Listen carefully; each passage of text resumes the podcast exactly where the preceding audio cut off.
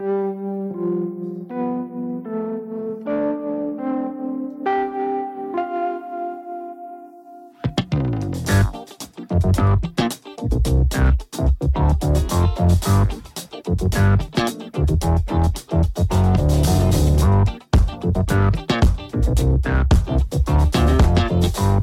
folks, and welcome to a Daily Ratings Podcast. It's a show where each week we'll sit down with Vincent Daly to get his thoughts on the latest movies he's been watching, both older films and new releases. And don't worry, there's no spoilers. Vince will give a brief review of the movie, share some thoughts, and of course, then rate the film. The daily ratings are always fair, honest, and most importantly, they're consistent.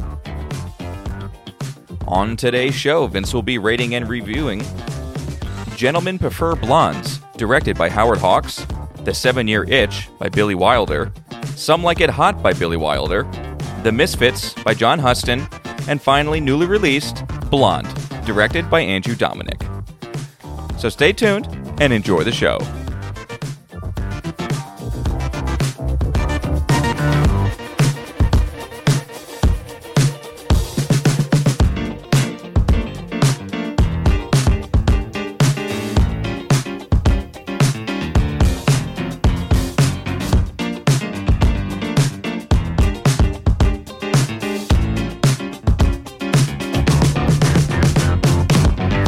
Vincent Daly, how's it going, buddy? Tommy boy, how's it going? It's going okay on this side. How's it going for you in the week? uh, Monroe filled week. Yeah, I Uh, like it. it. was good, honestly. Uh, and episode 52, uh, we are. Yes.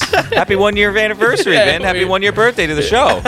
we are 260 movies into into watching on the podcast, and uh, it is a blur. it, is, it is an absolute blur. It's so true, but it's it's shocking we're at 52. Oh, yeah. It, it happened fast. It, it did. we're in the it 20s, did. next thing you know, we're in the 30s, and the Yeah. 40s flew by like that. Absolutely. It really did, actually. And, and I think where, where it flew by as well as uh, those early days in the podcast, we had kind of the lead up to first Oscar season and whatnot. So We were playing catch up. Yeah, And yeah. for those first um, few as well. yeah, But- um, and and maybe I don't know. Maybe our anniversary will always be for October, spooky months. You know, kind of going into Yeah, it. So, definitely. Uh, we'll always have Halloween, Halloweeny uh, anniversary type of episodes. But uh, but yeah. Thanks everyone for listening so far. I mean, 260 and still going strong. Uh, we got a lot of movies to cover. It's fantastic. 800 over 800 total on this site. Yeah, which yeah. is unreal. Yeah. And the fact that I think it, we're in a year anniversary, and the fact that we're doing an all Marilyn Monroe, there's something there's something glamorous about that. yeah, yeah. And no joke, I really enjoyed watching all these movies these week. I mean, some of these don't have amazing scores for me to give, but like, I, I don't You know. did a study. You yeah, did it, and it was a good study to do. Yeah, yeah. Uh, you had not seen a single Marilyn Monroe film, correct? No, not not a single one, uh, and even some of these more uh, famous ones. Um, when it comes to as well, this kind of scratching an itch in the same same way I like watching Fred Astaire movies and just old movies in general. course, yeah. You know, there's. Um, I don't know. There's there was I, I I think these movies, especially some of the earlier ones, they have a lot going for them, and I find it fascinating to watch in modern day for that reason. Yeah. Like, is this actually worth your time in present day watching this old old movie? And to that, I love that the bulk of these are in the 50s too, Yeah. which we know we really need to fill out the 50s a little bit. yeah, absolutely. So let's start there. I love it. It's our 52nd episode. It's Marilyn Monroe episode, which is great. Almost a special. It Mm-hmm. Yeah. basically is a special. kind of, yeah, just short of a of a study of Monroe's career. Yeah, it's basically know? since we have a new release, we just Yeah. throw it in the throw it in normal. I think uh, for for those notes, real quick. Uh, I, I would say if there's anything missing here, if you want to drop blonde, uh, folks at home, and make this more so of a Marilyn Monroe watching list, I would just add on the film Niagara, which is technically before Gentlemen Prefer Blondes, earlier in her career. Before, but Gentlemen Prefer Blondes is like the real breakout. You know that is That's what counts. yeah, yeah. That's that's the real start of wow. It's it's Marilyn. you Okay, know? I don't. That's the thing I don't know. Yeah, yeah. It was just a lot of research. I didn't know walking into this week either. So It's fun. yeah, It's a fun sure, week for sure. And some of these are snappy too. Some of them are quick. oh yeah, But let's stop. Th- so let's go back there. This is 1953, and as you say, maybe not the first, but the first actual big boy. It's like Stagecoach for John Wayne. Almost. if you want to bring it down to that. Uh, you know, I have John Wayne notes already in this uh, in this episode. Perfect. So he's read my mind. Because Howard Hawks? Yeah. Okay, all right. So this is 1953. This is Gentlemen Prefer Blondes. It's directed by a very famous director, Howard Hawks. yeah. And how was uh, how was Marilyn Monroe and how was this film? Uh, great. Uh, I thought this m- uh, movie was uh, was real solid. Uh, definitely skyrocketed Marilyn to her to her the heights of her career, just because this film uh, it, it kind of is what we see later on in her career that almost I'll make the comparison a little bit later on, but it's just for kind of the sex symbol itself. But there's a balancing act here. There is the equal part sex symbol, but it's also trying to make a fun character uh, out of maybe a little bit of a morally gray character with this. Uh, like you said, Tom, directed by Howard Hawks, uh, definitely a hidden fave of ours. We don't talk about Hawks too much, but through his work with John Wayne, definitely a fave of both uh, of both of us uh, on the podcast. One of, he's one of Tarantino's favorite directors. really? Mm-hmm. Wow. Yeah. He's big. He's got some big, big films. He really does. He really does, and and also has been around the block. yeah, inf- Uh, influential director, big time. yeah. So that if there's anything kind of coming off of this, I'm definitely interested in in tackling him as a director because he has just so much uh, to his name. Uh, this movie is a musical comedy. Uh, again, this is probably the closest to represent both in age, but also to those older style of musical comedies that maybe jumping back to February we covered with a Fred Astaire, uh, or uh, just that type of style uh, of where the characters themselves are entertainers, and that's how we get musical scenes in the in the movie. Uh, a good bit more raunchy. Marilyn Monroe and Jane Russell play showgirls. Uh, different thoughts about love, different kind of thoughts about uh, about what they want out of love and a romantic partner. Marilyn believes you should only fall in love for money, and Russell believes you should fall in love for looks. Uh, and we and, and again, uh, in in a totally good way, we have a I don't know, we have a certain not badassery. We have a certain uh, cool factor uh, to these two characters. Uh, the film is not obsessed with trying to make them moral, or they're trying to, you know, prove that they're they're goody two shoes or some some way. The the film is very comfortable in the fact that they are kind of morally gray, maybe a, a little bit. Uh, you know, they want what they want, and they're going to get done what they want to get done. Uh, so I, I was I was happy with that, especially to your note how. I've commented in the past the 50s are a little rough because I, I don't like how squeaky clean it is sometimes. Abs- yeah, it's and not only that to have two, it's two female leads and not two guy leads either. Mm-hmm. Yep. one running the show, two or more Lee Gray. Uh, kind of cool. Yeah, It's- it's, uh, absolutely. probably different for that time, and I think that is kind of like you said. I don't know if badass is Uh, right. Yeah. I don't know why best I'm, thing, but- I'm lacking a word for it. But yeah, there is a there is a they hold their own. Yes. they hold their own basically, and it's not classic. Maybe what a good-looking woman role would be, right for that right. age. Absolutely.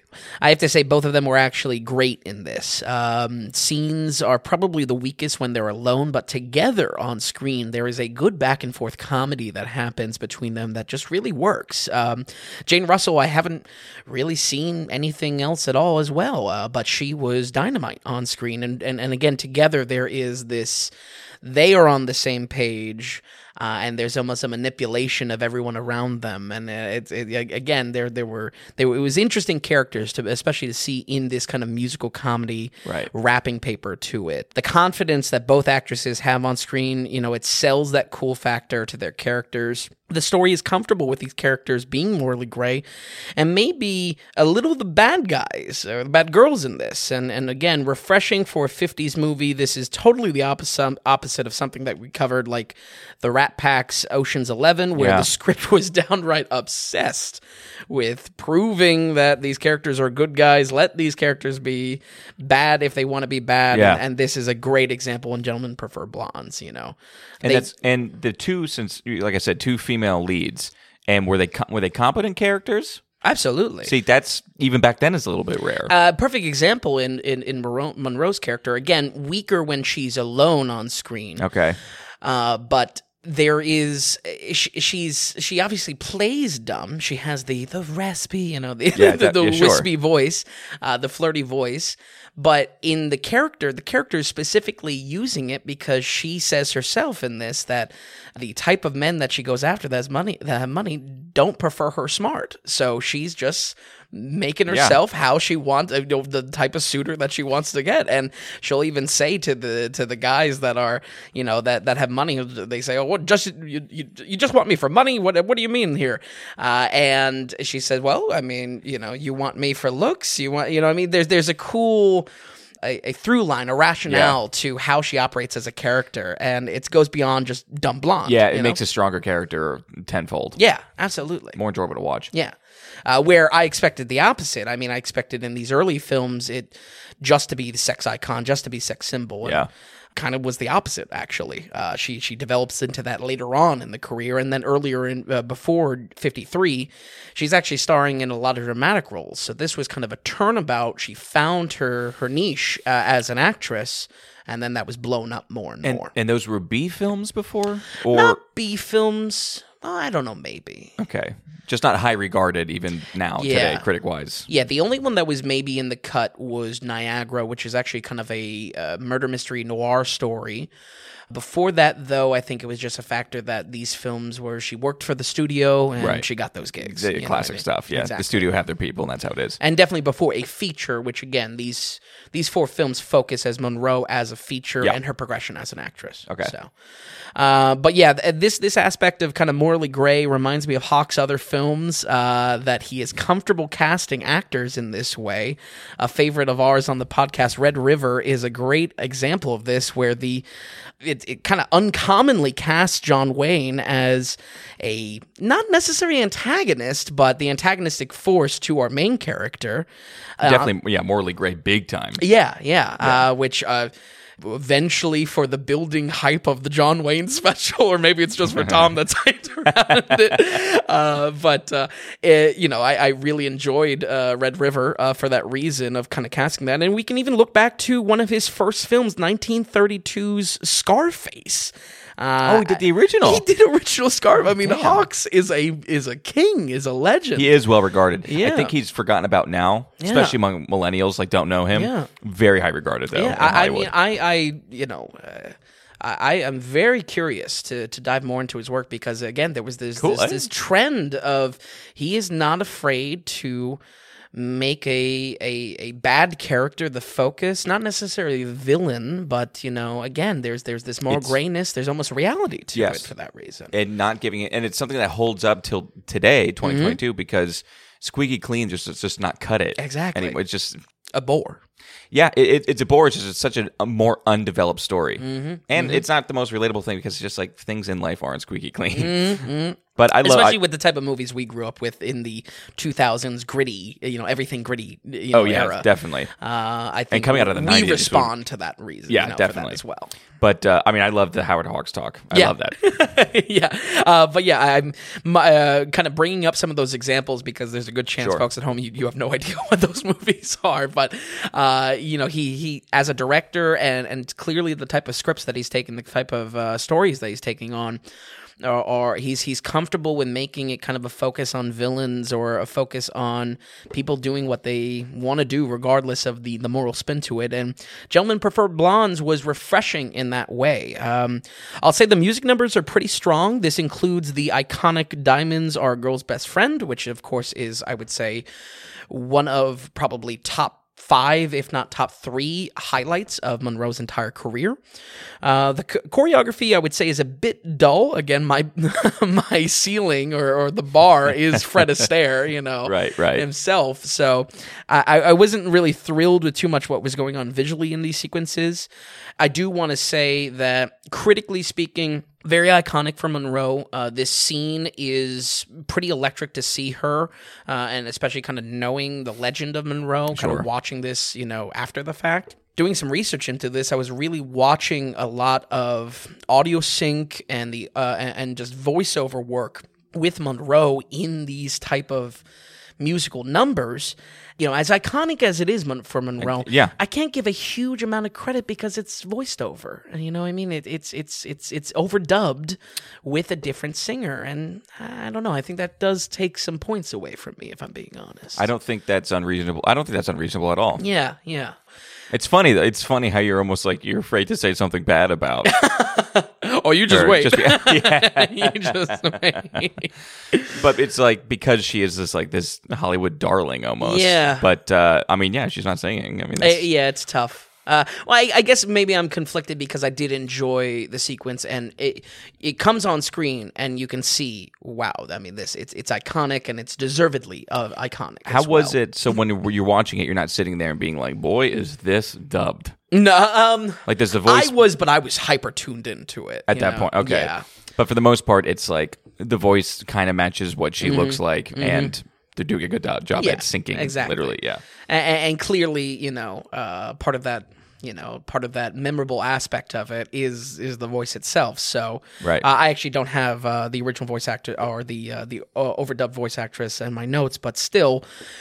You know, it, it doesn't go all credit to Monroe. Uh, other than that, I think this film was a very solid watch, uh, well worth your time in modern day, uh, and honestly, a great example of Monroe's presence on screen for both beauty and comedy. Uh, surprisingly, we're gonna go ahead and give "Gentlemen Prefer Blondes" a seventy on the dot. Ooh, okay. I'm Starting off that. strong. Yeah, 70's a good movie right there. Yeah, we'll see how low we go. Well, uh-oh. well, I just like the fact that I mean, yeah, it's a 53 movie out of 70 percent. yeah, yeah, absolutely. That's very good. Uh, we should almost have our own 50 scale. it's a great on a curve Yeah. for fifties. Uh, okay, so gentlemen prefer blondes with the 70%. So, I mean, she's on a roll here in the 50s, really. Uh, two years later, it's 1955, she does The Seven Year Itch. And this is before she goes on a uh, two movies with Billy Wilder directing, and set this one up a little bit. And what do we get with her return back to the screen? Sure, sure. So, uh, in in the time between these two films, I would say the musical comedy kind of has taken a back seat. Uh, we have a evolving landscape in you know U.S. film uh, and in Hollywood that um, different things are being explored. Obviously, a lot of play to movies uh, are explored in mid '50s as well, Okay. uh, or stage play to movies. And this is actually a romantic comedy that is dropping the musical element uh, and uh, and in the same way was adapted. Um, it really does feel like a more modern rom com in the vein of what we might see coming out of the '90s or even the early 2000s. It was actually pretty shocking the the the modern appeal this film has, uh, and that's not Wow. even something I can say of. Uh, Some Like It Hot, directed by the same director, and later on, it's weird. There's a weird kind of anomaly with this one, a seven year itch. So when you say that it, it feels like a modern, is it taking the same formula, kind of post uh, when Harry met Sally? Mm. Because that really launched a whole different kind of comedy. Like every romantic comedy after that in the 90s and really. even the 2000s kind of Yeah. took that same formula. Maybe some of the the timelessness of it comes from being a onstage adaptation. At, at the same time, though, I think it's really really in the editing. There's some sharp editing. There's some quick edits. Oh, so which it I literally think- felt yeah, like a newer movie. exactly. Oh, Yeah. okay, okay. Uh, but no, I think you bring up a good point because even the dynamic of you look at uh, romances uh, uh, again. Well, I mean, uh, Fred Astaire type of movies. You know, you look at something like Easter Parade, and it's like you know, I didn't love him, and now I love him. You know, and that's Yeah. that's, that's romances. This it feels modern in the sense that there's almost a a passive aggression. There's an aggression that becomes love. You There's, know, I mean? there's complexity to Yeah, it. It's yeah. not so cut and dry. Exactly. It's got some spice to it. Clearly, uh, the the very premise of the film is uh, is a, is a little dicey as well. Uh, the seven year itch refers to the superstition that a man can only stay loyal seven years into the into a marriage. uh, our man here is uh, put to the test. Tom Ewell, I, I, is it Elwell or Ewell? You think Ewell? Ewell? Ewell, it sounds too. Let's go. Tom Ewell. Tom, Tom, Ewell. Tommy boy.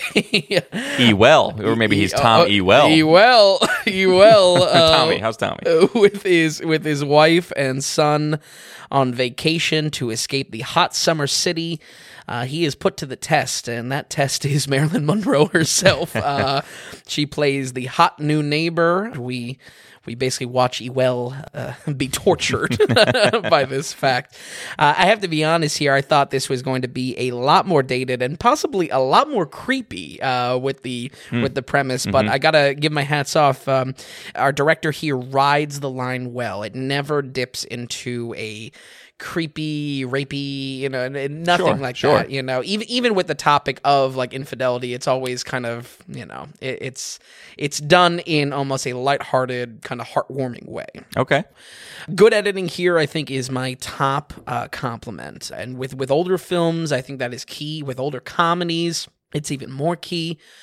It's interesting. I mean, the film dabbles a lot with going into these almost sketch segments that uh, we go to uh, Tom's overactive imagination uh, and how he views, uh, you know, certain women coming onto him, where in reality that's not the case. I think that's also part of why this rides the line so well is that he is played for the for the laugh almost all of the time. His delusions or his his manicness or his nervousness that's Yeah. always played for the laugh. It's never you know ever dipping beyond that and i think that's what kind of makes a lot of this all right and not creepy you know i mean that that's what is the the secret to the success Yeah, I think like you said, it's just it's a thin line, Yeah. you know, to balance on that, and uh, that's impressive. yeah If, he- if he's kind of right in that. that, that's where I was coming back to this. I was like, oh boy, you know, we have Marilyn Monroe. We have you know this this this infidelity plot. It's yeah. I I, I was I was worried. It's the 50s too. I Yeah, I, mean, that- was yeah. worried it was going to be a real creepy movie, but it was it was not bad. Wow, okay, very cool.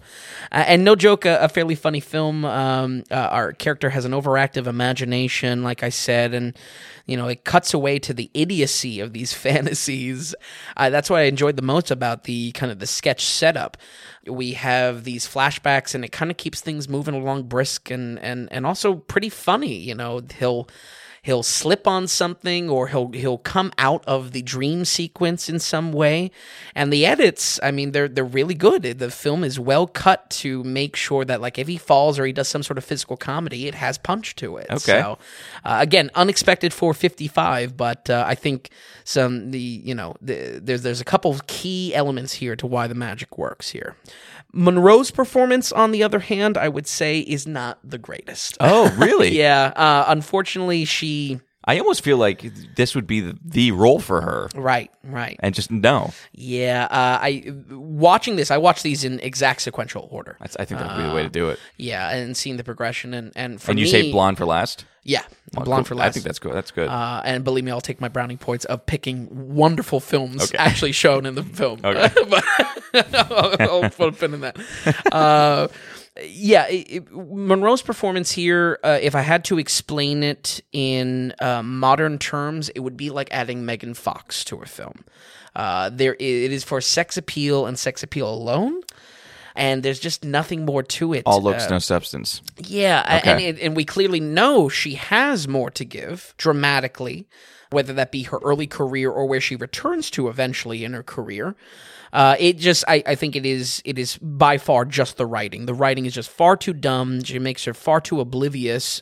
That infects these type of solo scenes where I commented with Gentlemen Prefer Blondes, those solo scenes where Marilyn is alone without that nice electricity between Jane Russell kind of girl talk back and forth Yeah. that was actually really quite funny. Uh, these solo scenes, it just it's too childish in tone. It's too you know, it, it doesn't keep up Is with this the dumb girl? Yes, This is dumb girl. Okay. yeah, this is where unfortunately, you know, my praise really goes to the wayside because not only is she written like that. You know, I mean, yes, that is her progression. I mean, uh, Seven Year Itch is one of the big three, you know, for her Hmm. as far as big iconic roles Right, uh, right. for her. I would say the only one that's kind of the outlier from this even list this week, folks, is the Misfits, and I'll, I'll cover that for a very specific reason. But yeah, it's this one. It's again uh, not to oversimplify it, but it's it's throwing Megan Fox into a comedy or something like that. It is it, the writing is just they're putting her in a box, and I'm not saying she has to be intellectual or anything like that, but the comedy fails as was- well. Okay. So the writing was one just kind of second rate, Yeah. and the acting then wasn't much on top of it. Yeah, Monroe's note, uh, Monroe's role is purely one note. It's just a sex icon to be the spot of the husband's admiration. Is this where we get that famous scene with her on the grate? Yes. And the wind coming up and Yep. everything with the dress? Okay. Yep. So what what exactly what percentage of time do we see is she would you say she's the main character or is it, it the guy is the main character? It's character? pretty much him. Uh, she Okay. is. I mean, she's definitely co-lead. Yeah. uh, in, in Yeah, a yeah. sense. But yeah, it, it's from Ewell's um, uh, perspective, and again, it, it, it kind of so much time is dedicated to his kind of neurotic, romantic type of fantasies. Right, right, okay. Uh, of, of you know uh, how much credit he's built up in the relationship and how much he's going to overcome it and how much he's doing better on his diet and not smoking cigarettes and then she knocks at the door and then he's smoking a cigarette and, and drinking with her you know what I mean so he he's the focus because he's often the the point of the joke as well and and that's where I mean like she cannot keep up in these scenarios either uh, he'll be going off and kind of setting up his own jokes and also hitting his own punchlines. And Monroe is there just to kind of be oblivious to it, what he's talking about, Hmm. okay. kind of make him look like a little bit more of an idiot. And yeah, it it just does not work as a performance for her. Uh, you read my mind disappointingly. Uh, the famous skirt shot is here, and but you know, uh, probably the top one most iconic shot uh, she has in film, and Yeah. the scene plays out a little bit different than the picture. The picture, I think, is uh, outlives the film. it's more itself. icon- iconic than Yeah, the framing of it is better. Um, this skirt shot, I don't know. I mean, not not saying I was like looking for, you know, but it's uh, famous. provocative. No, no, no. yes, But, it's yeah, like one of the most famous Hollywood yeah, images of all time. exactly. Yeah. So I, I was a li- little bit let down when the scene wasn't really great itself. So I- Okay. you know, just just again, I'm not surprised by that. Yeah. How could it live up? Exactly. How And epic? maybe how that's epic my could it be? expectations. No, I think that would be anybody's expectations. I Yeah, think people would be yeah. on to be like, oh, all right, there it is. Yeah. Because And I'm serious. Like, think about famous shots in a film or Mm-hmm. things that came from. What are some of the big ones? I would say maybe like King Kong on top of the Sure, Empire State sure. Building. Yeah, It's huge. yeah, it's huge. So It's how huge. I feel like it could only underperform. Yeah. In the actual film. There is an unrated version of this, which has the same runtime. Uh, I, I didn't watch it, but maybe I should have. That there was uh, that, that could have been longer or or more you Risque. know, risque, or or, or it didn't. the film it- would be better. I guess my problem is, and again, I'm not looking for this. Like I, you want to see Right, the shot or something. Like it more. It was more so like.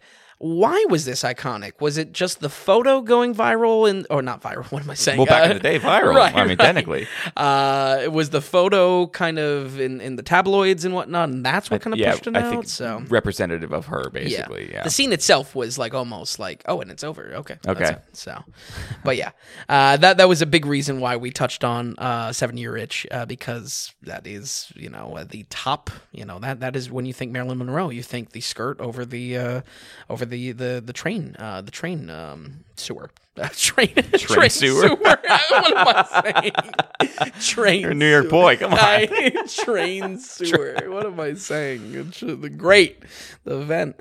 But yeah, I would say it, it, this this film surprised me a little bit with some some laughs. Uh, but honestly, I I don't walk away dying to recommend this one because yeah, it's it's it's funny in in ways, uh, but I, I think for the rating, it is right right on the edge of the coin, if not just very slightly over Okay. on the right side of it because it did feel surprisingly modern, and I want to give credit That's to cool. that. That's very cool.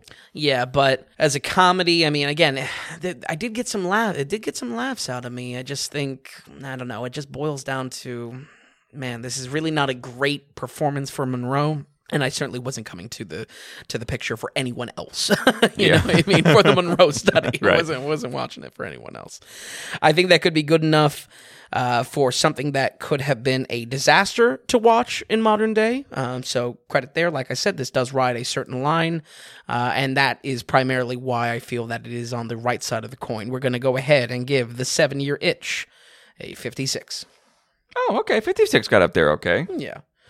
Like I said, I, I I was I was thinking that this was going to be a lot more creepy, a lot more dated. You know what I mean? I, I would say that you wouldn't discourage people from watching it No. if they're going to go through kind of a Marilyn Monroe. Yeah, because honestly, Study I would, them themselves. I, regardless of ratings, I would live and die by this list that I crafted. You Oh, know good, I yeah. mean? This, this kind of watch list, uh, I, I thought was dead on for understanding her progression as an actress. Okay. All right. So that's the seven year itch in 1955 with the 56%. And we'll move on. So the editor, by the way, also did Planet of the Apes and did, did Patton. Like OG. OG Planet of the Apes. Oh, okay. So he, he did some other big titles too Hmm. as well. But uh, okay, so this is now 1959. Again, kind of capping the, her 50s run here. This is Some Like It Hot, again directed by Billy Wilder. What did we get with this now? So yeah, this film is considered uh, one of the greatest comedies of the time and marked as the first appearance of cross-dressing in the film. Billy Wilder is the same director here, like you said, Tom, and similarly to the last film, I was kind of walking on eggshells on how dated this experience was going to be and feel watching today. Luckily, once again, coming out of this with my skin still on, you know what I mean? I was not uh, saying that this was, uh, you know, this this wasn't on the list to get canceled or anything like that. right, right. know? It is completely, you know, it rides a line, and uh, I think more so, my thoughts on it is, is it more so just worth your time? When it comes to the story, the story starts here actually in 1920s Prohibition Chicago. Uh, jazz musicians Joe and Jerry are in between gigs and have to happen to see a mafia hit squad do some dirty work. To escape, they both cross dress to join a women's only band and, and leave town to go to Florida. I mean, as far as the the performance here, I don't know. It's it's like every joke that you've ever heard on a sitcom. Every cro- you Oh, know, okay. yeah, it's like It's been a lot of rinse and repeat since 1959. Exactly. And, Okay. and maybe there's credit that this is the original originator. This is uh, one to write the jokes that we've seen in every sitcom and probably Mm-hmm. a handful of, you know, trashy 2000s movies like White Chicks and things like Right, that. right. So, you know, it's it's it's a bit different watching it in modern day and I think that's that's maybe where audiences would be pushed to say, "Wow, this is the greatest comedy of our decade." right. maybe maybe we're seeing the, the the cobwebs on it a little bit. Marilyn Monroe is the lead singer in this band, and and right off the bat, she is a much better written character. She has she she's dynamic. She has flaws. Very early on, we discover she has a drinking problem, and her family disowned her. Um, this is a, a factor that we, you know, these more dramatic elements we have her exploring earlier, pre Gentlemen Prefer Blondes, but was not getting the notoriety. And why we focus on it here for this kind of watch list folks is there's the mixing now. Uh, Monroe is still just as much as a, a, a sexual icon, and why she's being part of being part of this film, and why she's actually, you know, despite not have, you know, she's she's the love interest in this. Really, it's the it's the, it's the show of the two gentlemen. I, I, I don't have the names written down. Well, Jack Lemmon is one. Yes, So yes. which is huge. And Tony Curtis. Yeah. So, I mean, like big names. Yeah, absolutely. Uh, and when when it comes to her involvement, she kind of takes second seat to their duo kind of first seat to this. Yeah. So the fact that you have like two cross-dressing guys Mm-hmm. and kind of like taking the show, you can imagine that that's where a lot of the comedy is Oh, going to come absolutely. from. Absolutely. yeah, yeah. That's also the kind of there's almost a Scooby Doo ness of them running away from the mob too. I mean, quite literally, there are shots that they there are there are hallway shots that they're running down different hallways and then they get mixed up. I mean, it's like wow. I mean, it's it's it, there maybe is enjoyment in watching this as the originator of so many jokes. I was not laughing though because I've grown up with these jokes and You had no laugh death. out loud moments. Not, not a single one. Where at least Oh. with Seven Year Itch, I was there was some kind of outrageousness. There was Right. these sketch kind of ideas. You know, where this it was just like So now all it- been there, done that. This has just become corny. yeah, it- and and again, it kind of feels bad to maybe knock an original movie like that, but. Uh, this we're is in the per- here- hey. we are in the here and now. Yep. I am not watching this back in '59. I am not calling it the greatest comedy of my generation. You know, So- there is, uh, you know, there's still kind of a musical rom com element, or, or I would say echoes of that, but it's kept pretty light in tone. And even with something as simple as Monroe's voice, it sounds a little bit more natural. It's it's a little bit more real. It's less kind of that breathy, flirty, you know, kind of Yeah. thing. Uh, Yeah. She, she's already toning it back, and I would say we see the peak of her toning it back completely in the Misfits uh, just two years later. Okay. And the more she tones it back, the more you're enjoying that performance, correct? Or no? Yeah, because okay, yeah. it's clearly an act, uh, and it's Right, clearly right. either the director, the writer, the production, her acting coach telling her she has to amp this up in some way, or maybe she's doing it herself and she understands her brand, right. which is completely fine. But that's where I I really enjoyed kind of watching the progression of her come into her own and have confidence in her acting because she does bring uh, some dramatic strength to her acting. When when it comes to uh, the development of her roles aside, I have to be honest. Um, I just was not thrilled with this movie, as you as you may be picking up already. Uh, I, I just feel that even if you are dying laughing at these kind of gender swap jokes, uh, it is still really just one note. Two hours and one minute. Exactly. You know, make it an hour 30. Yeah. I mean, the premise, it could be an easy hour 30. you hooked up to my Google Notes. You am I was hitting them all? about to say certainly not two hours.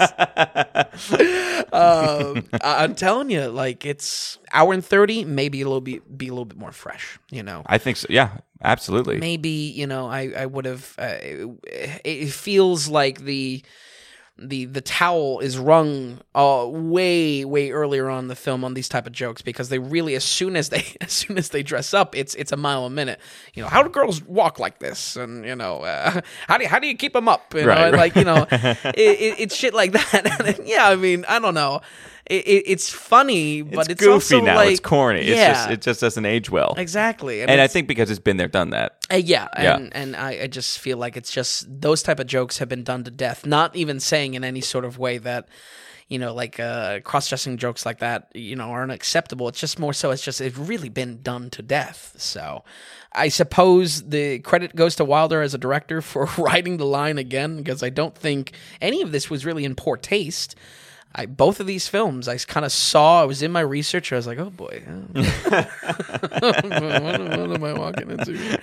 Uh, but, uh, but you know, and, and maybe those curious of a originator, an origin of a style, uh, origin of a comedy, um, what some claim as the the greatest comedy of a generation. You know, this could be this could be a slight recommend for me. Uh, I guess watching in modern day.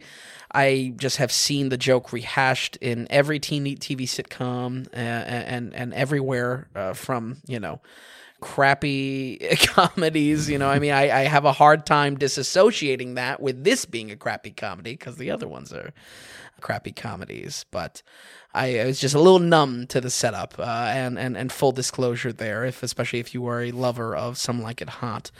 As far as me trying to like this, I really tried to like this film. Uh, maybe a second watch could I could kind of come out. I doubt it.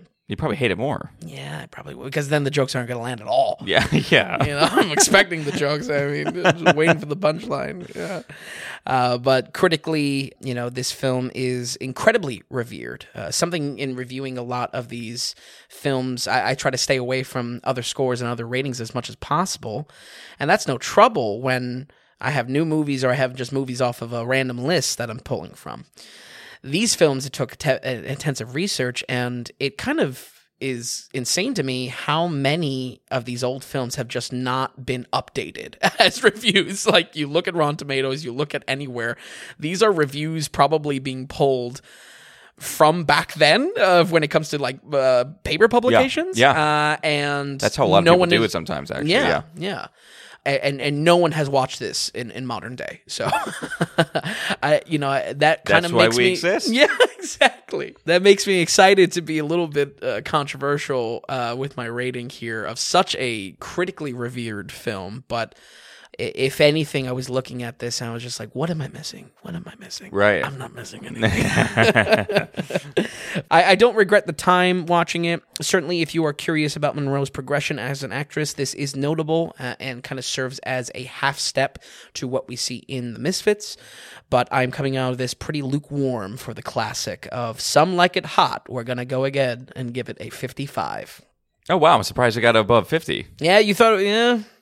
Because, I mean, so it was better than I mean, if 50's average, this is a pretty average film. I'm Yeah, I just, I, it's thought it was going to be in like the 30s or 40s. No, I think I think it would have easily been down there if for any reason, you know, I found the jokes out of pocket or just didn't stand up Right, to right. modern day watching. So really, what you're trying to get across to people is it's a meh film, and that you really want to get across it is not uh, what what ninety nine? I think Dude, something Met- like that. Metacritic. Yeah, Got to give it a 98. ninety eight. Which Metacritic is usually well, we're the best when it comes to it. Like, when, when it comes to There's the being a critic, yeah. yeah. But Metacritic sometimes get books up when they get it wrong, and I Sure. think this is one of those cases. Yeah. 'Cause- because here's the thing: I think people, I bet they go back in the old reviews, and then that's all it is. Mm-hmm, Exactly. And for Rotten Tomatoes, I think It's pulling Absolutely. from these old I don't even- publications. Maybe, and you know what? But it has a 94% audience score. I think people are afraid to dislike films like this because Mm, they have reputation. Yep. Mm-hmm. They see what other people score it, and now they're afraid to go low. One hundred percent. So an audience member is just like, oh my gosh, what am I? What it, they're going to have the same thing. Mm-hmm. What am I getting wrong in this film? It must be this good, and I'm missing something. Yep. Yep. Well, maybe it's just not. Maybe it just doesn't hold up anymore. Exactly. Maybe it's just not that good of a film. exactly. And back in the day, sure, but we're not back in the day anymore. exactly. So I think that's what it is. I think people are afraid to give it. Yeah. Mm-hmm. People who watch it today and give it a high score, I bet it's because people are, are afraid to go against the grain on it. and it's something I didn't necessarily experience with some of the older films that we've been covering, or or even like I said, going back to Fred Astaire February. Sure. Because I, I, I kind of once again I'm not I'm trying to stay away from reviews so I'm not even slightly tainted in a Yeah. direction, you know?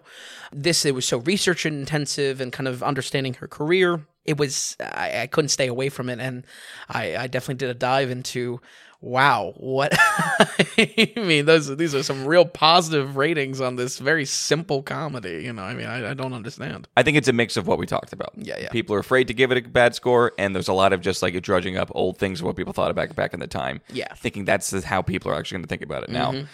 But I just also want to make a note because I don't know if you will, but again, it's not because you actually hate old films or anything like that. No, I love old films. Citizen Kane, like some of the greatest films of all time, absolutely. are it's they are timeless and everything like that. Hopefully next we will have two months dedicated to an actor that stopped acting in like the fifties. So you know, uh, Right, uh, right. You know, I like old films uh, for sure. I yeah, I mean Howard Hawks is your new favorite director.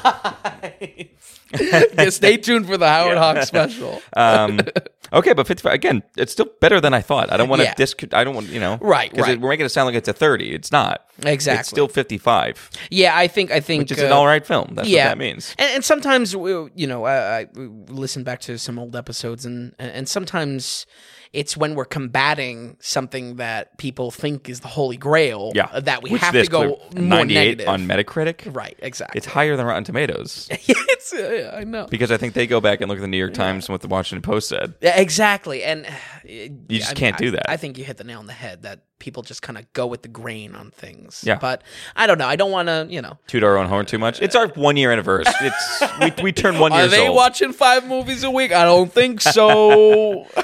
okay, okay. So that was 1959. Uh, this is now 61, and this is The Misfits.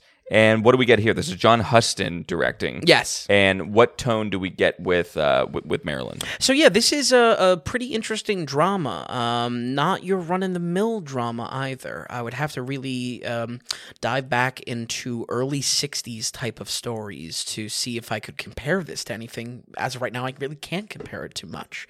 Um, this is one of no, I'm sorry. This one was Monroe's last film before her overdose, uh, and also the last film of legendary actor Clark Gable as well. Uh, Is this his last film? yeah, uh, I don't have. I, I mean, I've seen Gone with the Wind like way, way back when, but uh, yeah, uh, I really enjoyed him in this, and uh, might be interesting to, to do some Clark Gable watching. I don't know. That's It's, uh, wild. yeah, yeah. Uh, an interest. Uh, well, I mean, you know, not interesting, but um, You got a great cast in this film. Wow. yeah, yeah. Uh, what's his face from Montgomery Clift. Oh, Oh, yeah, I thought you were going to say the guy from Red River.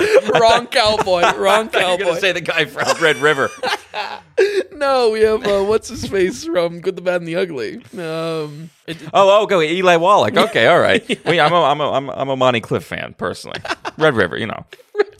Howard Hawks. By the way, his, We're gonna have to cover Red River now. uh, it's Montgomery Clift's one of his last films. Yeah. he made only like like two after this or oh, something really? like that. Really? Mhm, So mhm. yeah, kind of a two or three. Yeah. uh, almost a surreal, uh, you know, crossroads uh, of a lot of actors' lives. So coming at, at this this kind of oddball film, while we covered primarily comedic roles for Monroe, uh, her early career was peppered with these dramatic roles, and I'm very happy to say this is a return to force. I did not watch Niagara or maybe some of those sprinklings of uh, good dramatic roles that she was in, uh, but. Uh, in this, uh, sh- completely removed is the breathy voice, the flirty voice, the sheer just being a sex symbol, the uh, the Megan Fox syndrome, if you will. Yeah, yeah. Uh, to her being in, uh, included in films, and uh, I think that makes me very happy, and and and why I was really ecstatic to see that she was able to get the roles that clearly she had the range for, and boy, does she have a lot of range in here. Um, Monroe plays a newly divorced woman wandering and kind of looking for a purpose. It is set in the Reno uh, rodeo scene, so we get a little bit of rodeo action, we get a little bit of uh, kind of a commentary of. Uh, the long gone days of the cowboy, uh, actually like ranch type of uh, a ranch type of setting to it. Uh, throughout the film, she slowly collects a kind of a group of new friends, uh, similar drifters, and we kind of follow a new chapter in all of their lives. Um, really, not a straightforward drama. Uh, if anything, why I kind of knock this, and I'll definitely return to this, is that it does feel a little bit directionless. We will go to a scene, kind of feels like, oh, what are we focusing on? And a conversation, a dialogue will be born from a mundane scene that the characters share a their perspective on life or their philosophy on something, and and the the dramatic Huh. scenes are kind of built from there. That sounds very modern. yeah, That sounds very like big hitting director almost. yeah, absolutely. Uh, it, it, it was an interesting film, and Well, uh, before we sat down, I told you I watched The Master and had a Paul Thomas Anderson weekend, and it's just like it's a lot of talky, a lot of talky, yeah, talky, talkie. a lot of like, what are we doing here? Yeah, right. having a conversation. Yep, yep. So maybe, maybe, maybe this is in that way. Um, kind, uh, I can't exactly say like a hangout film like a Tarantino would refer to as because it's not really. It, the, the dialogue definitely has a purpose. It's Yeah, trying to yeah. like unpack topics. You're not having like a good time with these characters. Yeah. You're still watching them. You're exactly. okay. Yeah. So. But when you say directionless, it, is it just also a little bit confused? Even coming out of it, Mm-hmm. was it like, okay, this was not necessary, this was not necessary? Oh, for sure, and and especially how it ends dramatically as well, or rather, lack of dramatically. It just kind of fizzles. Uh, So the dialogue was important, but not really. It's more about kind of giving us a, a peer into these drifters' lives, uh, the lessons they picked up along the ways, Okay. and then kind of mashing them character between character. And and again, that sounds pretty interesting. Yeah. I, I think unfortunately I'm a little bit uh, not as positive on recommending this one because while the dialogues once we're in them, once we finally stumble our way into it, are they interesting? Absolutely. Oh, Uh, Is it a window into maybe some of the the less explored, more downtrodden feelings of early '60s? Uh, I found that to be a very interesting window into those type of perspectives that we wouldn't necessarily see highlighted in Hollywood film. You know, Yeah, in definitely. many ways, it felt very indie. Uh, it is also no mystery that The Misfits it was a colossal commercial failure uh, and also a critical failure at the time. So, uh, you know, Clark Gable, Monroe, and, and the others, uh, they're, they're putting a lot into these dramatic kind of dialogues and definitely studying probably a lot about what where their characters and what their characters are bringing to the scene. But yeah, this was easily forgotten uh, and and really never paid attention to, even in its days. So- Really? God, you would just think it's the actors would draw them in regardless. Exactly, exactly. Three big actors. well, actually, more than three, but yeah. yeah. maybe Gable at that time was old hat. Uh, Like on his way out? Yeah, you know, like oh, we're gonna see the old man. You know, Marilyn but still is still crushing it. I Yeah, mean, absolutely. 59 was some like it hot. I mean, you know, it's she died years later. young, so exactly. yeah. it's two years later. You know, I mean, I, yeah.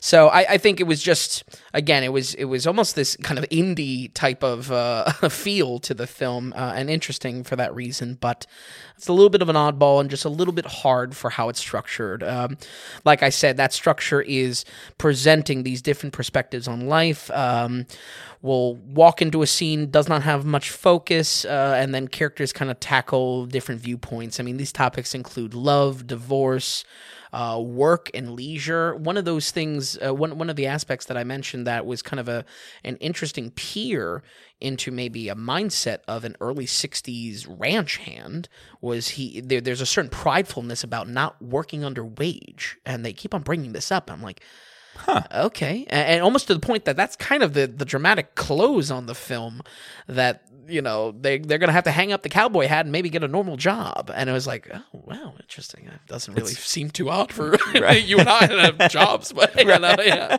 uh, yeah. So it, it's, it's interesting. Uh, hopes and dreams, getting older. I mean, a lot of topics are tackled here, and and and folks, I mean, if if you're interested in kind of maybe taking this slow this slow burn kind of window into this this this thinking or the, these character perspectives. I mean, that's where my recommendation lies, but it's definitely not into the oh, you got to see the Misfits. You, you can't believe what's going to happen in this story. If anything, nothing. Not happens. a lot of story. Okay. Yeah. Uh, probably the, the, the biggest dramatical dramatic element is going to the rodeo and just seeing the rodeo. Nothing nothing really happens at the rodeo, but they have conversations at the rodeo. yeah. uh, and and nearly everyone she interacts with has some sort of trauma that they are working through in the film. I have to be honest. I mean, most of the runtime, I was really just wondering where things were going, but understand that the drama is built slowly and it is about testing the character's assumptions about life. You know, there is a mashing of or the conflict, if you will is them being on two sides of the tracks, right? In, okay. In, in a nutshell. So, uh, there's a bittersweetness to Monroe's character here as well. I mean, her somberness has a kind of a surreal element to it. It's foreboding for her real life bouts of depression and, and obviously where her life uh, life goes. Uh, within the same year or a year later, I forget exactly the year, but um, uh, I think it is a fascinating watch for that reason. I think this is the the best chance we have at seeing Marilyn as an actress and not Marilyn as an icon. I, I you know, really walked away with appreciating watching these films sequentially to see that development. Uh, and again, like I said, uh, brownie points towards me. Uh, the uh, these are great. Actually, Misfits is the only one that's not in Blonde, but uh, the other three films are like heavily focused on. Which is weird because it's her last film. Yeah, yeah, there's know? a huge time jump in Blonde, and they don't cover this section, which I think would, could have been cool. You know, if anything, it, it fits what the objective of the film is. Right, right. Uh, but without a doubt, her best performance and emotional range uh, to boot.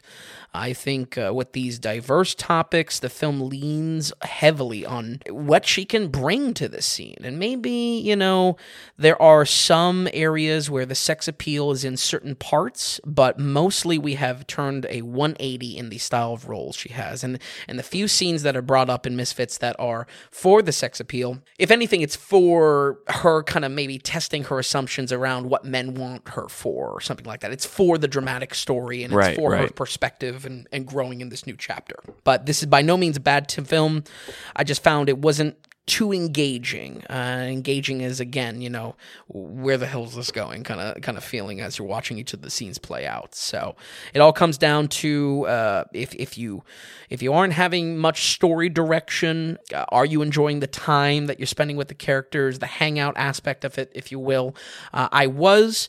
I think this one is hard to recommend for that reason, though, because uh, it really isn't electric. And uh, again, to the very end of the film, Yeah. almost unceremoniously, it just like kind of ends out of nowhere. Uh, and you know, to a certain extent, that's kind of the point of the film. But yeah, uh, it's it's just it's just not that it's not that entertaining. You know, it's, it's it's it's not what you think out of a '61 film, and certainly not with this much star power. So. Performance wise is where I would recommend this movie, though. I was grateful to see Monroe at her dramatic peak, uh, but I feel the structure struggles to have any resolution, just how these misfits struggle to deal with these topics within their lives. We're going to go ahead and give the misfits a 62. Okay. 62, not bad. Uh, you know what it reminded me of? Power of the Dog, Oh. where everyone had kind of hidden trauma and it slowly gets unraveled a little bit, and, and the ranch Wow. aspects. I'd love to go back to see where you got Power of the Dog. Yeah, I don't know. I think it would be around a 62. Yeah, probably. Maybe a little bit more because it looked beautiful. yeah, yeah. But, uh, man, okay, all right, so 62. These are all kind, you know, 56, 55, 62. They're all meandering in a certain spot on the daily Yes. ratings. That's tough yes. because again, we, we we talked about it last week where not a bad film. Mm-hmm. Very difficult to be excited and to recommend. Yeah, So it's like, what do you kind of do? You know, view as on, on your will, on your own will, kind of deal. I think I think the the the skin in the game, if uh, folks at home you decide to watch some of these, is again for Marilyn's progression as an actress, and you know, I believe me, I am no stranger to watching a film just for the study of film of it. Sure. You know, though these are maybe some lackluster scores, I really did enjoy watching the progression of all these yes. films. It was fascinating to me. And I think for a lot of people that enjoy the show and everything like that, Mm-hmm. I, I think they too would even just be interested in going back Mm-hmm. and going through kind of her catalog a little bit. Yeah. Her last last film. It's a short, This right? was well, yeah. She they were filming it, then she got fired, and then she Oh, got she got rehired, and then she got then she passed away during the Mm. filming of it. But they turned it into like a thirty-seven minute short or something like Oh, that. wow, interesting. Uh, and Dino Dean Martin was going to be. Uh, Oh, really? The, the, the lead role, yeah. Wow, But this is like you said, her her actual true last Yeah. film film. Yeah. And at a 62 for The Misfits, uh, directed by John Huston. Okay. John Huston also did uh, Moby Dick that you actually you enjoyed quite Really? a bit. hmm Yeah. Wow, I don't know how I didn't catch that. Yeah. Because I was really looking at all these directors. Again, fascination Well, of Hawks Society. you yeah. know? I was Back like, then, these uh, the, amount of credits to all of I these know. names, it's insane. It's wild. But okay, all right, 62 for The Misfits. All right, Vince. So before we go to our last film, the now playing in theaters, uh, hmm, kind of in theaters, the, the, the now playing film. yeah, yeah. Uh, we just want to go ahead and thank the producers uh, who make this uh, who make the show happen and keep it going. And we do have a producer for today, and Joseph Moskowitz came Ooh, in. Joe Mas. Joe Joe Moss came in with fifty one bucks for us, which is great. And uh, let's see what he said here. Joe said 51 episodes, a great number and huge accomplishment. Wow. Hey, thanks, Joe. Uh, I enjoy tuning in every week. I can't help but be compelled to go see a movie and follow along with Vin's notes Oh, that's great. certainly makes any watch more enjoyable and shines a nice light into the art that is filmmaking. Tom does a great job of steering the conversation and getting the best out of it. Thanks, Joe. Great Turn job. the mics on? Great job to you both. That's right. I come in, turn the. That's exactly right. Turn the mics on and just make sure we're good to go. Uh, Joe, thank you so much. Fifty-one. Yeah, obviously donated last. You know, d- Yeah, during yeah. the week and everything like that. Uh, we appreciate you saying that, and that's what's cool. And I've said this Yeah. multiple times. Where are you getting? You know, the past year, have you found yourselves into film a little bit A more? dollar episode? I like that. Do you get? Oh, that's a great. That's a great way to look at it. That's good. A buck a also, show. can't wait until uh, four digits episodes. I guess we're gonna so and so donated a grand. And that's what we're kind of saying, folks. So, uh, well, okay. So first off, Joe, you're the executive producer of episode 52. Uh, that's awesome, and you're producer of the Daily Ratings, which we appreciate so much. And it's just that thing of you know doing this and people who are listening and everything like that and engaging. It gets you a little bit excited about film, Mm-hmm. and then you're going like you said. He's following along with your notes and watching a film, agreeing, disagreeing on things, Sure, probably. sure. But it gets you invested in the film a little bit, in film in general. And I think it's I think it's a blast. I know I've been enjoying film a lot more in the past year and a half and two years since we've really you know got this Mm-hmm. Yeah. kicking off and everything on our end. But um, it, it's just a blast. And for folks at home, you know, we're 52 in. We're having a lot of fun. We can't wait for the 50 next 52 and the 52 after that. Uh, you know, it takes a lot of time for us to be doing this and the setup to, to do this and everything like that. For that. sure, for sure. It is a lot, and so it's a good time, but it would be nice. Uh, it, it's like we said, those producers are what is going to keep this going. you Yeah, know, keep and us. also hearing the the engagement is what keeps us going. it's you know nice. What I mean? yeah, if it was just you and I talking. Yeah. Well, that's what we did. We did that for four years, four and a half, five years oh, even for sure, for sure. before we started the podcast. uh, but yeah, we're 52 shows in, like I said, but it's still that's 600. What are we at? no 260 on audio on audio. and well over 800 on the site just Yeah, total. So it which is. is quite gaining a, a quite a decent catalog. yeah, absolutely, You know, absolutely. All, these other film guys and podcasts that will spend an hour and a half on a film or an hour or something like Mm-hmm. that, spoiling the entire thing.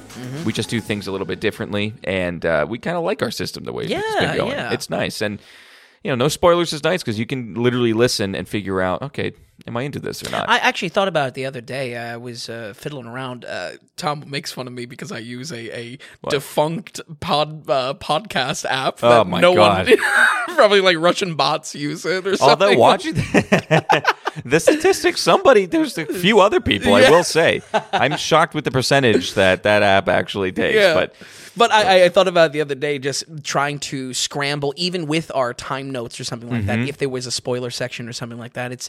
I think it's a bad listening experience to have that type of, uh, you know, especially with Yeah. podcasts where it's kind of set it and forget it, kind of, you know, you put it in the background or something like that. Oh, definitely, definitely.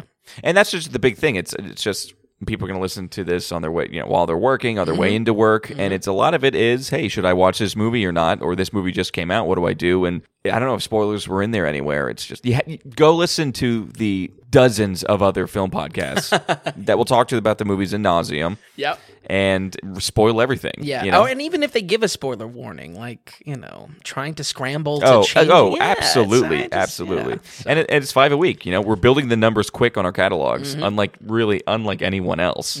it's like I said, anyone So, else watching five a week? props or props are due for you, Vin, on that because it is. It's a lot. It's but in a, exhausting. in a matter of fifty. but in a matter of one year, two hundred and sixty Oh, films up yeah. is is pretty damn good, I'd say. Yeah, absolutely. But but that is to say, uh, thank you all so much for listening. We we do it for you, uh, and, and we couldn't do it without you. Absolutely, and you specifically, Joe Moss, for this episode, fifty-one Mm-hmm. uh, bucks. I mean, it's it's it's huge, and like Vin said, a buck an episode. Uh, If that's what you got out of it, fantastic. It lit- it's literally fantastic. Yeah. It's it's ab- it's fantastic, and anyone who wants to go ahead and donate, become a producer as well. Uh, go to the donations tab on the dailyratings.com. You write a note just like Joe did today, and uh, and we'll read it here on air. Uh, we're completely producer supported. It's a value for value model. If you're getting value from any of this, if you can, just send some our way as well, back some value. So we appreciate it so much for 52. Now with that, Vin, we're going to keep things going here. This is the much anticipated, much talked about. A doozy. Yes, a doozy indi- indeed. I'm excited to hear about. I unfortunately was not able to finish it. And Right, I, you I- watched some. Yes, I wanted to finish in time. Maybe give it Tommy two shoes, or just have some a back and you know a little bit Do a follow-up. toss it back and forth. Yeah, Circle back with Tommy. I don't know the rules. um, I don't know. Well, There's yeah. tight rules for the Tommy two shoes. Regardless, this is Blonde. It's the Netflix original. It's NC-17, which is what a lot of the talk about Yes, is that it got yes. Mm-hmm. worse than a rated R rating.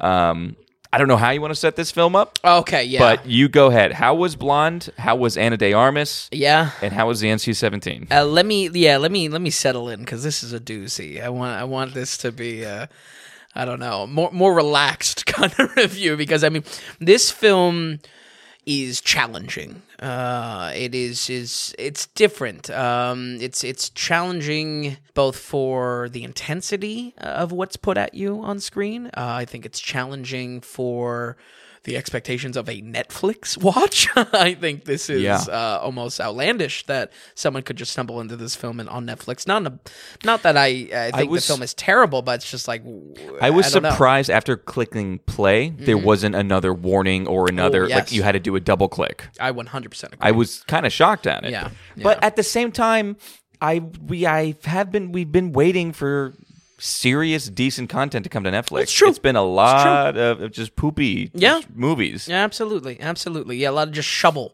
shovel movies. Did you watch this? Did you get a chance to watch this more than once? Yes. Uh, Okay. Watched it twice. Uh, second watch was six more so. Yeah, yeah, I know. And then I was f- thinking about doing uh, uh, something like it hot for a second time as well. Oh, is that to, right? To give it a rough I didn't do it. So. Two two hours and forty six minutes. What journey does this take on? Uh, well, it feels like five hours uh, right off the back. Um, more so because the editing here is stream of conscious. Uh, we don't really see any type of day in the life or normalcy to i mean it jumps around tragic event to tragic event to tragic event to uh, highlight of her career to highlight of her career you know i mean it, there, there's almost no fat not in my usual note of no fat there's no fat to story beats itself uh, uh, we don't like for instance we're not seeing like her wake up routine or anything like that we are jumping it's from snapshots every, oh, yeah. of of just the most pivotal things. Yeah. It's based on the a book, correct? Uh, yes, fictional account. I, I don't have a lot of notes on this, but you maybe maybe it's a good point to talk about it now. I mean, the outrage of this movie is in multiple directions. There's outrage on the rating. There's outrage Yep. on the accuracy from Monroe fans Yeah. and, and and uh, I guess film they're- historians. They were already pissed at the book. Yep. Yeah. Exactly. People are mad about the depiction uh, itself. People are mad about just what kind of movie? I mean, this is not a your average biopic type of film. Mm-hmm. yeah. You know, this is something out there. Andrew, I think that's actually a perfect bridge. Let's talk about the director a little bit. Andrew Dominik uh, is such a unique director. I think even with this one included, I'm coming out and.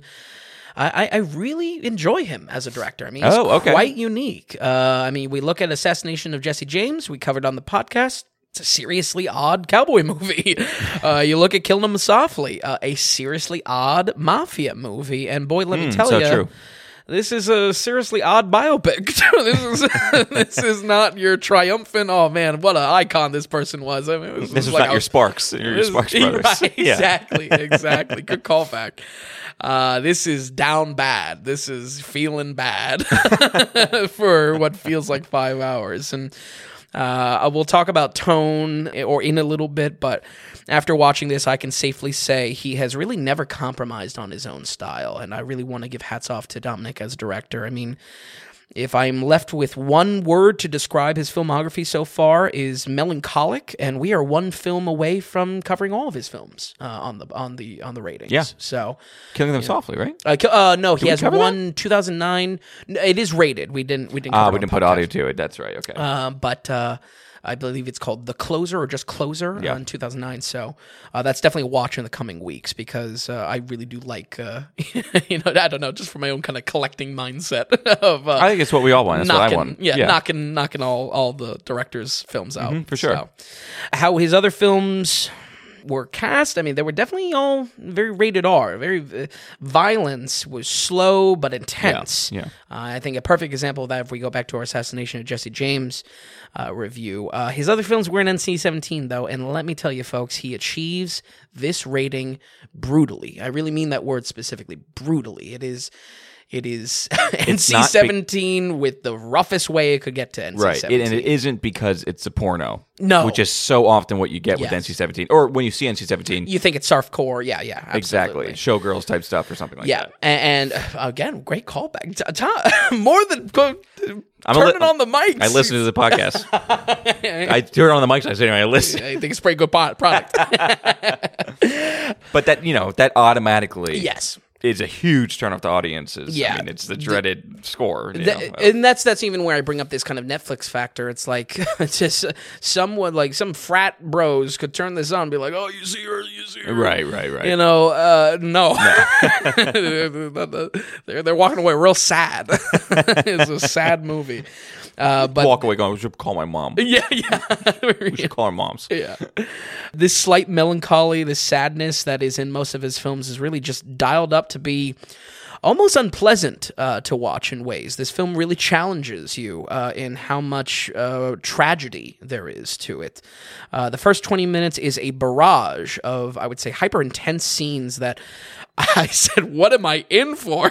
I mean, uh, especially just like even almost to down to the twenty minute mark, I found myself pausing and saying, "It's not twenty minutes yet." Like, I was just getting used to the editing style, and, and yeah, I, I just, I I really didn't find myself agreeing. Uh, no, I sorry, I'm sorry. I I really did find myself agreeing with the rating, though. This is beyond rated R. This film is kind of a a fire hose of, of very intense, very mature story beats, and, in ways it's even horrific without being a horror. So uh, I was kind of walking away with this. and I was like, I was feeling guilty that we weren't starting first episode in October with with a horror, you know, horror film. And guess what? It's it's the secret horror is blonde. So Ana de, Ana de Armas depictions of Monroe reminds me slightly of what we saw with 2021's being the Ricardos, in that the depiction of Lucille Ball in that was so drastically different than her on screen presence uh, that. You got some haters of the movie. It- it- overall, it's just kind of a shock that you're saying, "Oh wow, we're really seeing a different side of this." It reminds me a lot of being Ricardo's in the sense that there's a hyperfixation that the film has to make the character much more intellectual than we would even lead on to be, to maybe combat some of this ditziness, this um, this you know, how she's being cast. Sure, you know, sure. To actually contrast it within the film. Now, were you surprised by this? Because you you had to figure that there's more, you know, more off screen than on screen with her, and that there's more of a person there. And if anything, the focus of why studying her acting roles Right. and how that developed. Yeah, I liked it a lot. I uh, you know, it just it just reminded me that it was kind of clocked to eleven. I mean, she goes into an audition and she's like quoting a playwright. Then she walks away and the producer's like know, look at that ass you know? It's almost a little cartoonish in how much they Mm. they try to clock up the intellectualism. Again i have no problem with it. Right. it's more so i think it kind of meshes poorly. It feels again it feels almost identical to what i said Yeah, in being yeah. ricardos. It's just like there's they are jumping through hoops to make sure that oh this is not the character you know and De Armas delivering on all that. I think so. Uh, there's a lot of talk uh, in the naysayers of this film that she does a terrible Monroe. I think she does a decent Monroe. Uh, and I come from this watching four movies in a row to Yeah. to gotta get a heads or tails of that.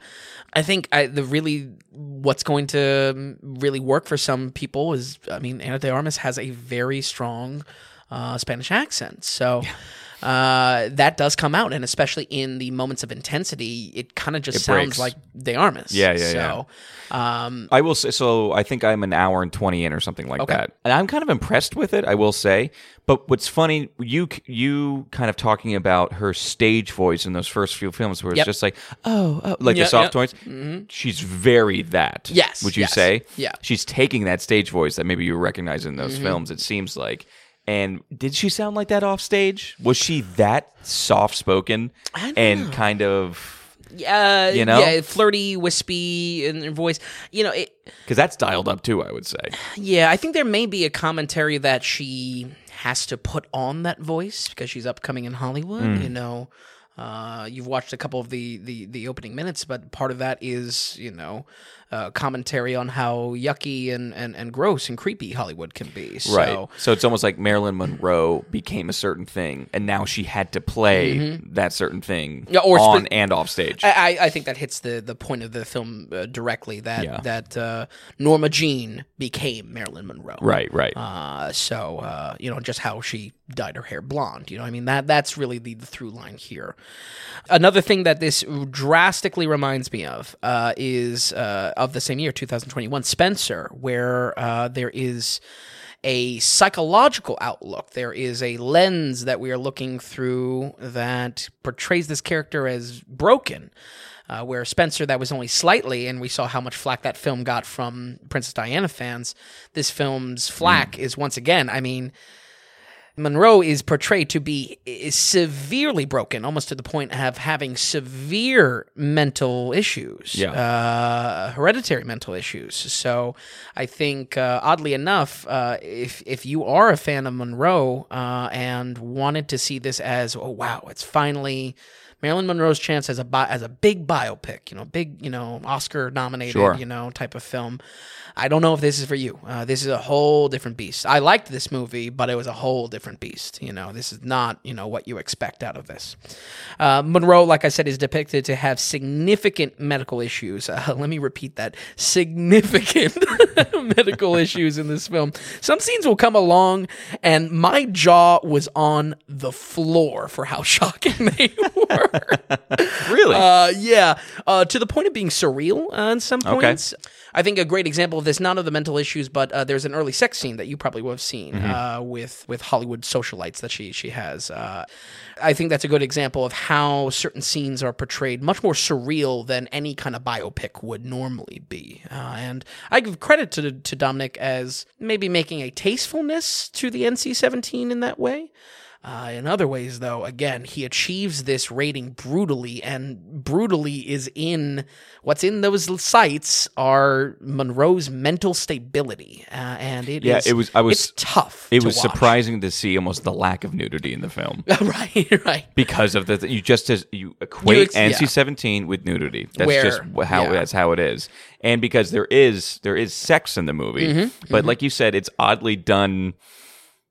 At least for what I saw, some of the scenes were just like, okay, that was, I guess, tastefully done. I mean, Yeah, one yeah. Mm-hmm. was just like kind of a rapey scene, but it wasn't like outrageous like some other classic almost rape scenes that you get that are Right, very brutal. That would be putting in your face. That would use the NC-17 Right, as an exa- excuse. exactly right. Exactly. Where uh, again, I mean, I don't know if it, it was his, it was his outcome or, or desired outcome to get an NC-17. he was no, no, no, P- he pissed. They were all upset about Oh. really? it. He was not happy about it. She came out against. She was like she disagreed Really? with it, and he was very yeah Wow. yeah not happy that it got an NC seventeen. Well, like I said, I'm not gonna, uh, tr- you know, I, I, I like him as a director, but I'm not going to backtrack. I do think this is NC-17, and again, it's not because of nudity, it's not because of sexual tones, it is because of very intense, mature scenes, Content, and yeah. mature story beats. Like this should not be watched by a child. Yeah.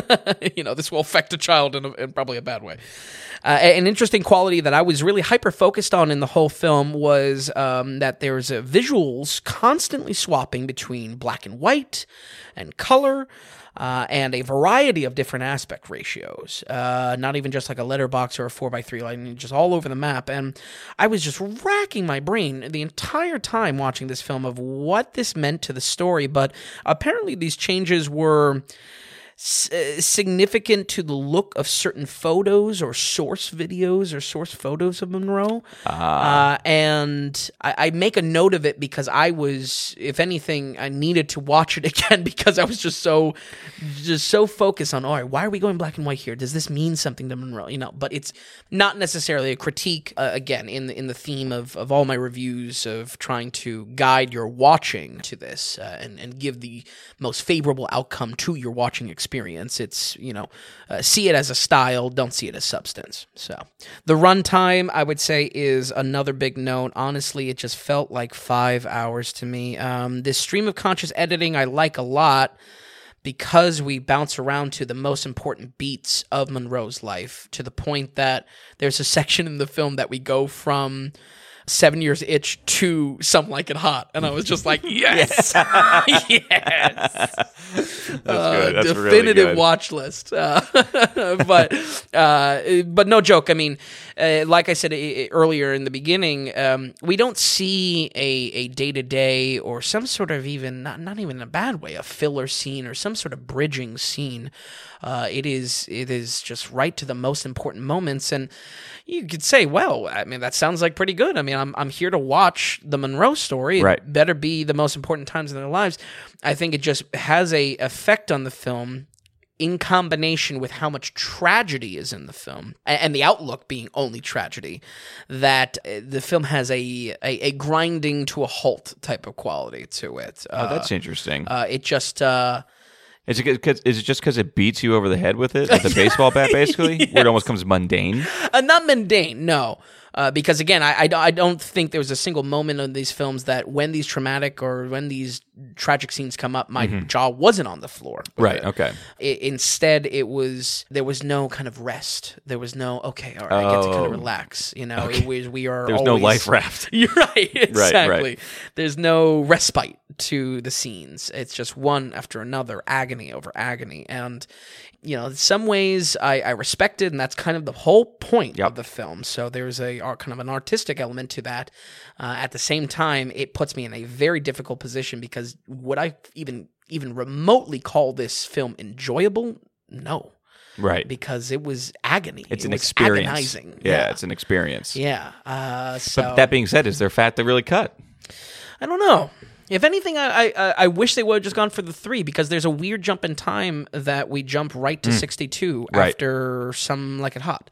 Uh, and we don't touch on misfits, and we don't touch on maybe some other very important moments in, in the closing you know, kinda funny. days of her life. Yeah. So uh, the runtime there is just again, may- maybe it's perfectly illustrated in you breaking up the film into two watch watch sessions. You know, that, that's just kind of a real talk there. So luxury of watching it on Netflix, I guess. So take it take it for what it's worth.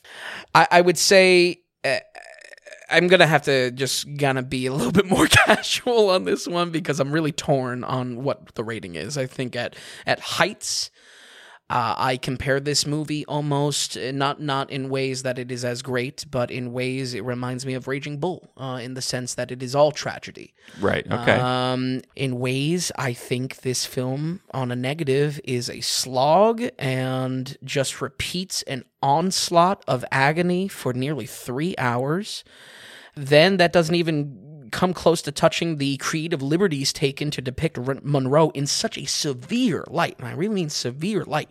How how her mental illness uh, manifests itself and almost kind of sneaks it way sneaks its way into scenes uh, is shocking sometimes. I- it's really tough to recommend in that way, but it is also beautifully heartbreaking and relentless in its depiction of mental illness and wonderfully surreal in its filmmaking in times, which was totally unexpected once again for a biopic. Yeah. You know what I mean? This could have been really cookie cutter stuff.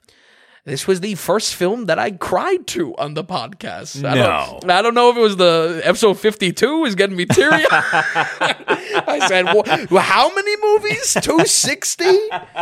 How many? Really? Yeah, just towards the end, it just got me, uh, and I think it was just because I was You were worn exhausted. down.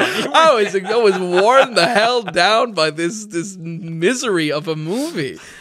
Uh, so, you know, but that, that's really the truth of it, and that's why I kind of wanted to, you know, just more have a kind of relaxed approach because I think my margin for error of where my rating for this movie is has a big margin for error. You know, there's a big variance to if this movie could hit for you or not. I think uh, my pitch for this is that this film has it is a biopic for Marilyn Monroe, but it is specifically through the lens of being distinctly cruel uh, and kind of kicking you while you're down over and over and over and over again. Uh, if that sounds good to you folks at home, guess what? I got the movie recommendation. you're in luck. Uh, I'm extremely torn on this because I think at a high, could give it low 80s uh, because I really do think the filmmaking and and, and again it is an experience. There's Yeah. artistic qualities to this film. Yeah. Uh, I think at a low though, I could very easily see someone, even myself, walking away with this and calling this like a 33. You know?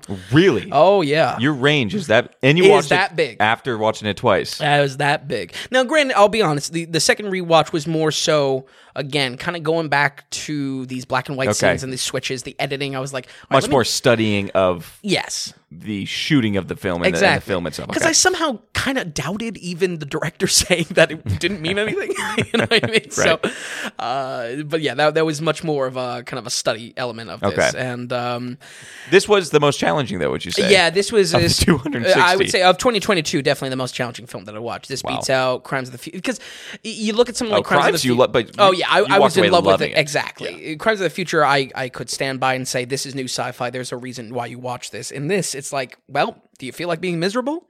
right. Do yeah. you feel like seeing a really rough depiction of uh, a woman's Well, mental Ill- illness? would you? know? How would you compare this to Mass? Mass Mass was a little bit more tasteful. That NC seventeen is brutally achieved. Uh, the the film Yeah. holds almost Emotionally achieved. Yeah, yeah, Yeah. The film almost uh, needs to hold some punches in some ways. Mm-hmm, I feel like it it is a a a slave to its own severe light that it's shining on Marilyn Monroe in the sense that they don't celebrate her wins at all. A perfect example of this early on in the film is she's actually watching, I think it's Gentlemen Prefer Blondes. Crowd is laughing at a joke and she's like looking at the other the other crowd members in like disgust and like, oh, you find that funny? You know, there's hmm. there's no celebration of the wins, and that again, the comparisons to Spencer, the comparisons to being Ricardo, that's really where it comes up. That there's the film's priority is this psychological deep dive into Yeah. the woman behind the icon, and that's fine. This one does it the most drastically, though. Okay. Oddly enough, I think it is probably my favorite out of the three. So again, I'm real torn on this one. I'm real torn. Closing notes is again, hopefully, this long-winded discussion of it can kind of help you navigate it. I mean, folks, it, you know, I always am kind of giving you reasons on where this would be a niche watch for some people. I feel like this much mm, is much more of a kind of a trigger warning. If you are not looking for something intense, if you're not looking for something challenging, artsy, you know, not run of the mill, you know, this is not like, uh, oh, I just got my food, got to put something on Netflix. Right, right, type right. of watch. This is where I think those lower ends uh, of that very wide range of scores I gave, that's where it's going to hit. But I was really provoked, challenged by this film. But I really am walking away with. I think Dominik did a wonderful job as as creating a possibly the most unique and possibly the most relentless type of outlook to a, a biopic. Oh boy, uh, ladies and gentlemen, we are going to go ahead and give Blonde a seventy-five. Oh, okay. Well, you you thought it was going to be South fifty? No, no, no, no, no. I didn't. I think that's it's kind of what I was thinking. Yeah. seventy-five. But I think that's a clean score, and I think Yeah. from what I've seen so far, like I said, I am an hour and twenty in at least. Mm-hmm, Um, I don't know. I think that's fair. I was kind of liking it. Yeah. Not that I was like sitting there enjoying Sure, it, but sure. like I was liking it. Yeah. I will say I don't. I probably shouldn't talk about it really because I'm only so far in. Listen, I, I'm that's a unique perspective. I, I would definitely give it to the end because there's a compounding factor of how much tragedies Yes. are overlaid. I, I think know? starting it over would be huge. Yeah, Yeah, yeah. because I'm really just trying to go for it. Yeah. I think 75 is fine. It's it's higher than other than most other critics, and I like that Oh yeah, because I have been. we can end with that. I mean, this is getting torn apart. Uh, Well, here's my main question: Do you think that this film should have been made if it's on a fictional Hmm. telling on a book Mm-hmm. or from a book? Is it important to get this film made? Are we really learning about Marilyn Monroe, or is this lies? I don't know. Is- so, I- are we just watching this as another? Or yeah, Fake story. Or is are these mental qualities, these mental illness qualities, blown out of proportion for dramatic beats in the film? Uh, I think it's a very good question. Yeah. Um, Should we just watch? I Oh, you don't want to say the, the comparison I was about to make. no, no, do it. Well, like, you know, is this like watching Tombstone? Is it really the real Wyatt Earp, the real Wyatt Earp story? You know, is it really Wyatt Earp? Tell you, know, But we watch it. cowboy comparisons are how we are going to get the ratings across to people. Eh, you know, it is not a tombstone. but I think it might be. Tombstone doesn't Well- tell real Wyatt Earp and Wyatt Earp like I this. wish Tombstone was this intense. I, I but you know, but what I'm saying, is not intensity as far as depiction of the character. um, Dude, can we really even call this a proper biopic? Just like Tombstone is not a proper biopic of Wyatt Earp and Doc Holliday. it's not that pro. You know what I mean? Do you know what I mean? I do. I do. I would stick more so uh, with the trend of Spencer and being Ricardo's, though, because uh, there's kind of a Okay. building uh, subgenre here of these psychological looks of women. You know, uh, women be uh, the the women behind the icon. But would you agree with me that being with the being with the Ricardos was actually trying to get more of the accurate depiction? Of this behind the scenes wasn't stuff. interested in being accurate. This was being as far as accurate to the person, it was it was dedicated to being accurate to the book, I Yeah, believe. yeah. And from what I've been reading about it. Sure, sure. I have been reading a decent amount about it. Yeah. Do you know what I mean?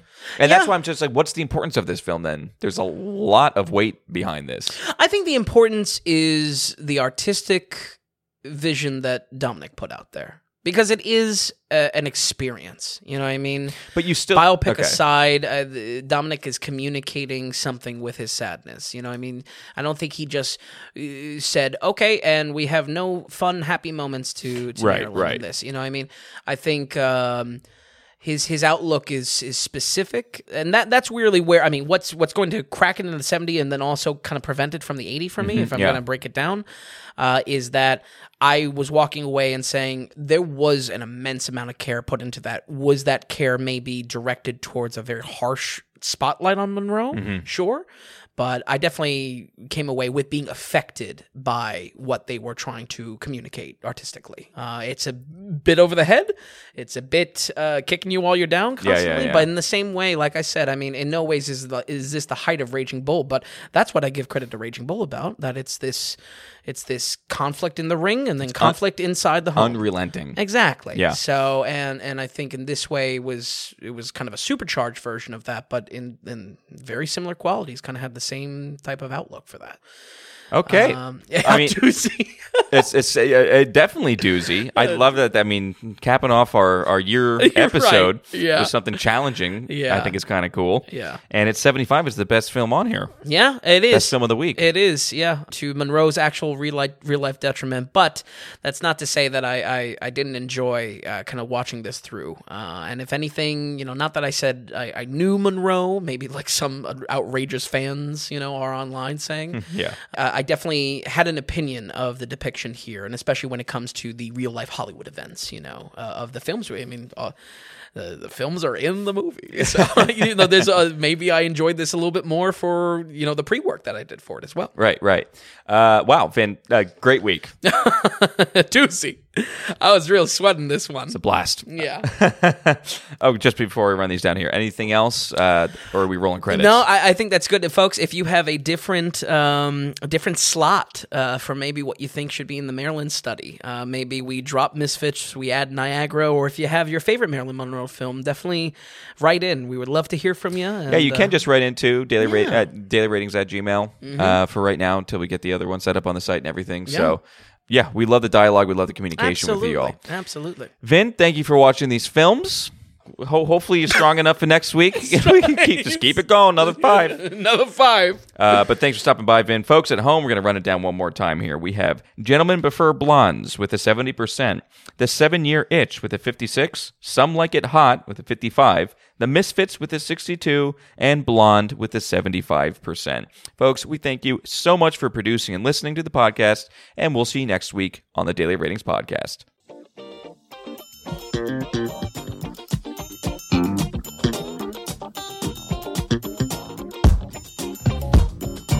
You enjoyed the podcast, if you would, could you give us a good rating or tell a friend about us? If you're wondering if a film is worth a watch, or if you'd just like to see more movie ratings from Vince, be sure to stop by thedailyratings.com, where we have our ever expanding catalog of films. Also, if you found value in the podcast or our site, become a producer and go to the donations tab on thedailyratings.com. You can donate whatever amount of value you feel you receive from us. We're looking to build this into something large and great, but also be independent from those corporate sponsors. So we greatly appreciate any support from you all. Thanks so much, and we'll see you next time on the Daily Ratings Podcast.